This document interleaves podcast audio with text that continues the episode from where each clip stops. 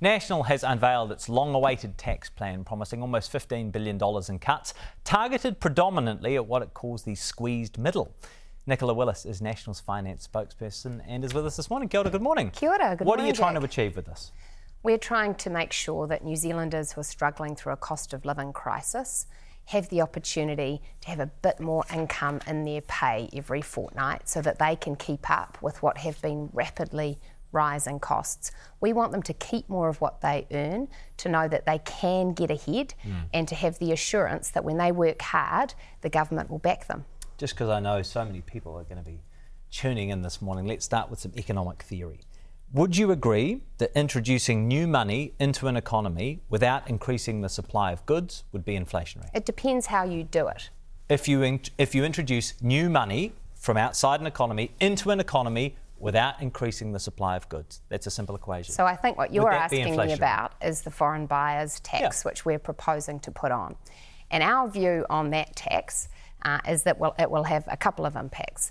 One is it will encourage more people to come mm. to New Zealand and invest in our businesses, productive growth, uh, entrepreneurs who want some capital to innovate with. The other effect that it will have is it will bring some revenue into New Zealand that will help fund our tax reduction plan. Right. Now, you have to look at our tax reduction plan as a whole, I, because I in its first year, you will be aware, it saves more money than it spends. So, so seven hundred forty million dollars in new money you are essentially introducing to the economy mm-hmm. through that foreign buyers ban or the tax on, on foreign buyers. Um, that is m- money that is coming from outside of our economy without increasing the supply of goods within our economy, which is, by its definition, inflationary. Well, at the same time as we're doing that, we're reprioritising money away from wasteful backroom bureaucracy. We're also ensuring that money that's currently being spent but on contractors and consultants... No, this is new money, though. This is this is no different to if the government just decided to borrow more. It has exactly the same inflationary impact. But we're talking about introducing new money to an otherwise confined economy. This well, is inflationary. Well, well, the effects of that could be a couple of fold. One, you may see that some of that money ends up being used by New Zealanders to save more, mm. to reduce their debt by paying off their mortgages faster, in which case it's not going to go straight into cycle in the economy. Right, the they, may, effect, they may choose to save. They may choose they may to pay their mortgages to spend. off I mean, faster. You, yeah, yeah, they may also choose to spend though, right? But, but if they choose to save, that will mean that that money is not so in circulation could, in the economy. If New Zealanders all choose not to spend the money, then it won't be inflationary. The second thing that could happen, Jack... That's the theory though, right? My, yes, if they choose right. to if, save, if New Zealanders not... choose to save, then it won't be inflationary. I want to talk more about this this um, foreign buyers ban because it, it is absolutely critical to the overall funding of, of your tax policy. So seven hundred forty million dollars a year on average it's going to bring in. How mm-hmm. exactly did you reach that figure? So what we did was we looked at uh, house purchases prior to the foreign buyer ban being looked in, uh, mm. brought in, and we looked at the pattern of purchases. Then we scrolled forward and we thought, well, given house prices have now gone up, given the pattern of where those homes were bought in the past, that is they tend to be bought in those areas with luxury homes, you know, the Coromandel, mm. the Bay of Islands, Queenstown. They're nice homes.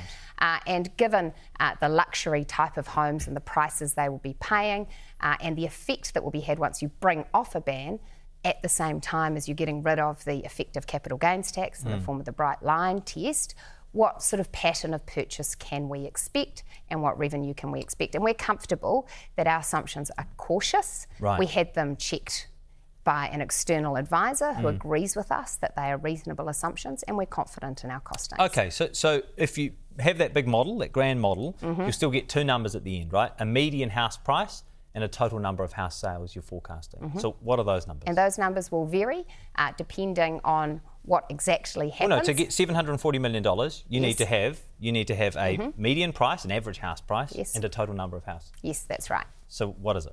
Well, those numbers will vary, but we, we have uh, an estimate in our model for those numbers. And so what is the estimate in your model? The estimate in our model is that the uh, average price will be more than two million dollars and that we will sell fewer than two thousand homes. I want to just on, focus in here. No, no, no, no. So the average price is going to be yeah. two million dollars. More than. More than two million dollars. So That's what is right. the average price going to be? It's going to be more than two million dollars. What is the average price going to be? Well, it will depend on which homes sell and real estate agents Th- so are saying... So this is an average. No, no, no, no, no, no, no. This is, a, this is, this is why we have an average. So what is the what is the median price across all of those homes you're expecting to sell? What is the median price, the average price? It, it will depend on exactly what happens, but Nicola, it will be about two. Do you want to be the finance minister? I do. You have to give us the you have to give us the average. It doesn't change. The average doesn't change. The average in according our to the your average model, in our model average? in its first year is two point nine million dollars. But two my point, point is so a really many... good one, Jack, and I want you to listen to it. No, no, no, no, no, no. I want to I want to dig into these numbers, and then, and then we'll give you an opportunity to do that. I will, okay. I'll make sure you have an opportunity. So two point nine million dollars. Okay, so how many houses will you need to sell at two point nine million dollars? Fewer than two thousand. Fewer than two thousand? That's right. How many houses were sold to foreign buyers in twenty eighteen? My point that how I was ha- trying ha- to make earlier, and I think it's really mm. important your listeners hear it, is this. You cannot compare what's going to happen exactly in our market today with twenty eighteen or even with now, because two big changes have happened. The first is Uh, that Labor has introduced a Bright Line test, which mm. means that many people who own a second property in places like Queenstown or the Coromandel have pr- been put off selling that home. Mm. So that has potentially depressed the market for those luxury homes. Mm. The second thing that's happened is that house prices have increased significantly mm. uh, since uh, when the foreign buyer was last on. And the third thing that's happened is that we think that the proportion of people who will want to come and purchase is going to recover as soon as you lift that ban. I'm just doing the maths, okay? Yeah. So um, in twenty eighteen, before the foreign buyer ban was mm-hmm. lifted, how many purchases as a percentage of overall purchases in New, in New Zealand did foreign mm. buyers represent? I don't have that number right okay, now. Okay, I, I do. It's three percent, right? Yep. So, so if the average price for houses that you're going to sell is going to be two point nine, I've rounded up to three million dollars, right? Mm-hmm. So if the average price is, is um, three million dollars, even though in twenty eighteen they were just three percent of buyers, mm. they would have to represent twenty-eight percent of buyers. Well, here's, in that top tier. Here's so the point, no, no, no, no, no, no. The point is that for your numbers to work, you have to increase the number of foreign buyers almost tenfold from twenty eighteen before that ban was lifted. That's fantastical. No, Jack, that is not the case. What actually needs to happen is that when we lift the ban, we will see foreign buyers entering the market. We will see probably mm. much more transactions in that part of the market, in that luxury end of the market. Mm. The next thing that will happen is that it won't just be houses selling at that price point. There will also be houses selling at much higher price, price points. Mm. We're talking ten million dollars homes, okay, so, so what twenty was the most million dollar homes. twenty million dollars homes. So what was the most expensive house well, sold in New the, Zealand last year? This is the point. No, the, no, no. The market what was the last most expensive year, house? I'm not going to compare the market last year with a market that doesn't have a foreign first, buyer ban. First part of twenty twenty-two was absolutely gangbusters. So what was the most the expensive house sold in New Zealand last the year? The other thing that's important to remember is that last year there was a Bright Line test applied over a ten-year period, mm. which meant that anyone who had bought their house in the past uh, couple of years knew that if they then sold it, mm. they would have to pay a full capital gains tax on it. So it's not fair okay. to look at that market and say it's indicative of houses, what's right? going to happen going forward. You're talking about twenty million dollars houses, in some right? cases, yes. OK, well, good news, I've got a photo here of a twenty million dollars house. That was the most expensive house sold in New Zealand last year, Paratai Drive in Remuera. Um, and just check out the interior.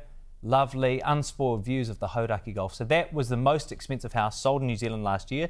twenty million dollars that cost.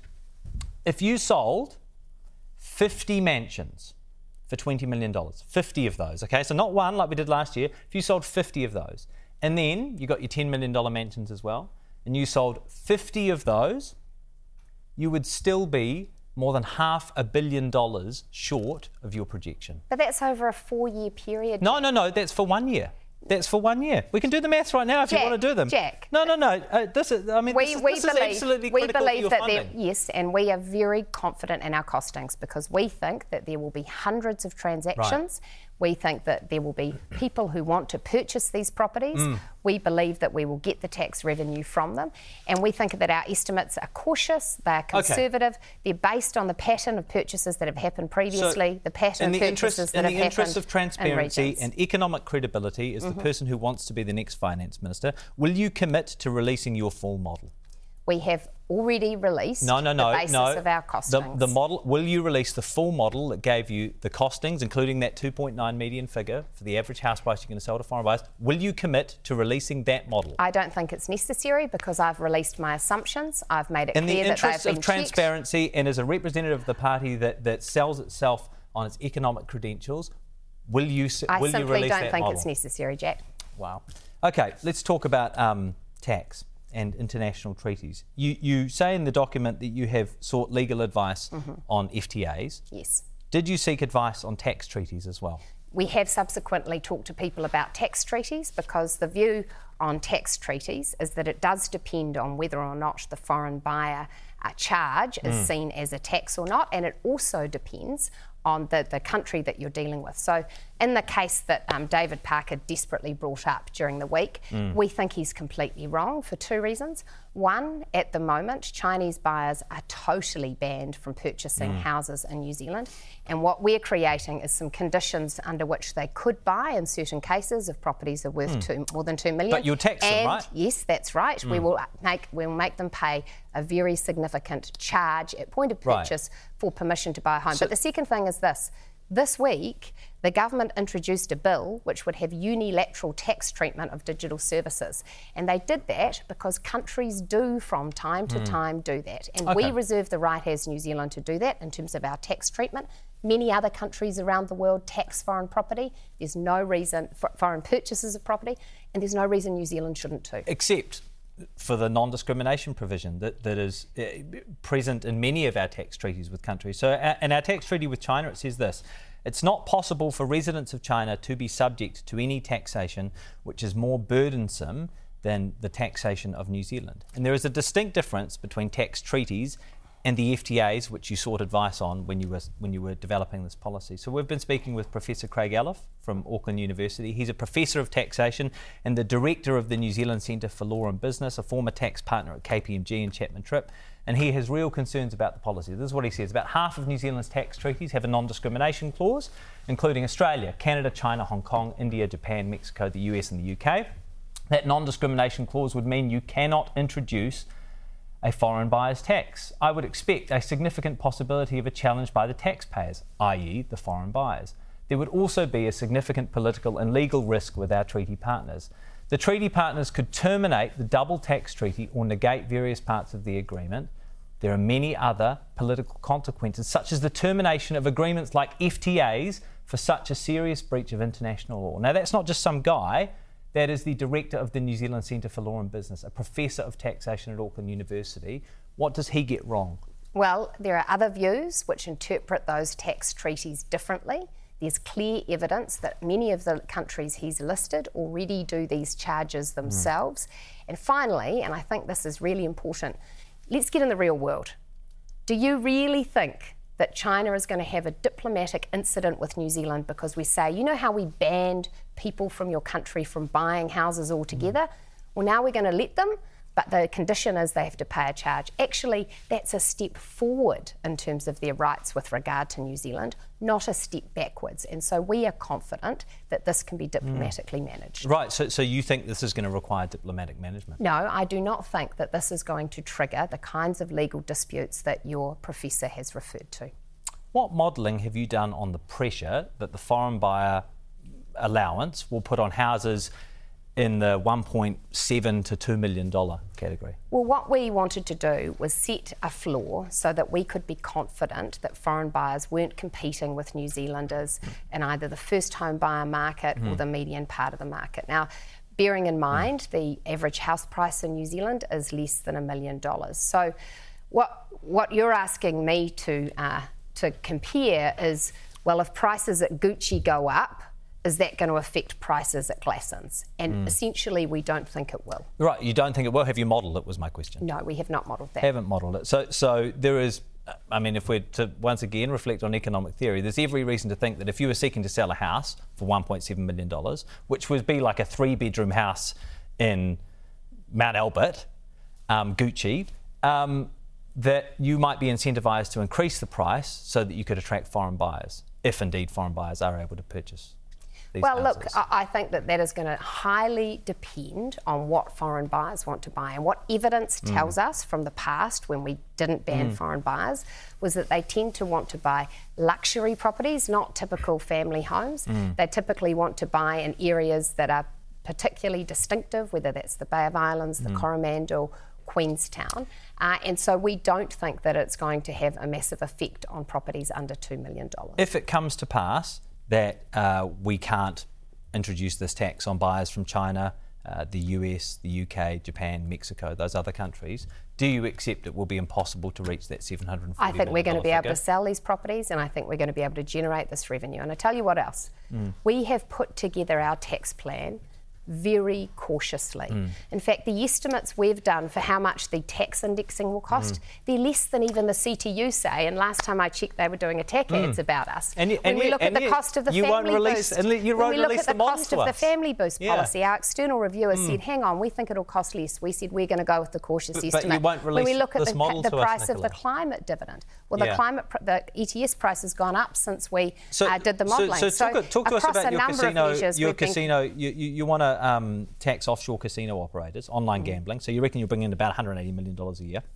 And considering that policy, have you or your colleagues met with representatives of Sky City or the gambling industry in New Zealand? People in our team have spoken with people from right. Sky so City. So you've been yes. lobbied? Yes. Right. Yes, because you can imagine the domestic gambling industry mm. look at the Wild West, the unregulated world mm. of online gambling, and they say, hey, is it reasonable that we have a harm minimisation framework mm. here in New Zealand designed to put controls and constraints on gambling, and we apply that to New Zealand firms but not to offshore? Mm. And I look at that from a position of fairness mm. and what's right. And from a policy perspective, I don't think it's right to allow that Wild West to go on. Have you heard of V P Ns? I have. How do they work? Uh, I was um, informed about them during the week. They allowed you to sidestep geo-blocks. Mm. So what's to stop anyone who wants to access international online gambling institutions that aren't uh, complying with New Zealand law from using Well, I V P Ns? Just think really human nature is such that people want to do things in a way that's convenient. And at the V P Ns moment we know are we have... extraordinarily convenient. Well, you the... literally hit a button. You just do that. Click it.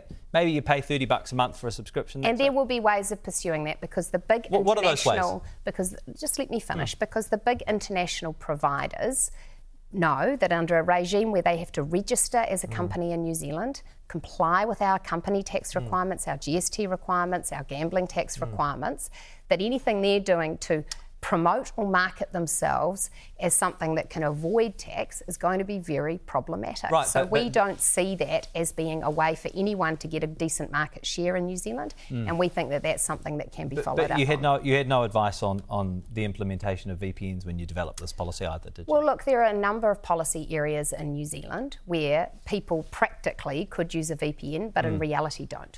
Like what? Well, if you, you look at people downloading things from offshore, mm. actually most people are happy to pay a Netflix subscription. Yeah, but Netflix costs money overseas as well. Yes, but my point, Jack, is that while there are ways that people can evade charges, you find that actually most people don't want to break the law. And what you're saying to me is anyone who's online gambling now in future will be prepared to break the law by avoiding our regulatory regime. And I think better of New Zealanders than that. Mm. I think actually most people will want to comply and use it legal mm. channels. I, I know we're going to be speaking again before the election. We've only talked a little bit about inflation. We haven't talked at all about economic growth, so that will be for next time, and I look forward to that. But I want to finish again by thinking about credibility. So what happens if you fall short on these revenue projections? You say that it's totally costed, that you can ring fence this tax policy, fifteen billion dollars in, fifteen billion dollars mm. distributed. What happens if you don't make that money? Because you can't put the proverbial genie or tax cuts back in the bottle. Mm. Well, that's right. We're making a commitment to New Zealanders. Mm. I will be looking at them in the eye during this election campaign and saying, you can guarantee this tax relief which National is campaigning yeah. on. And there's a couple of things that give me comfort about that commitment. Mm. The first is, as I said, uh, we've been very cautious in the way we've put together our estimates. The second is this.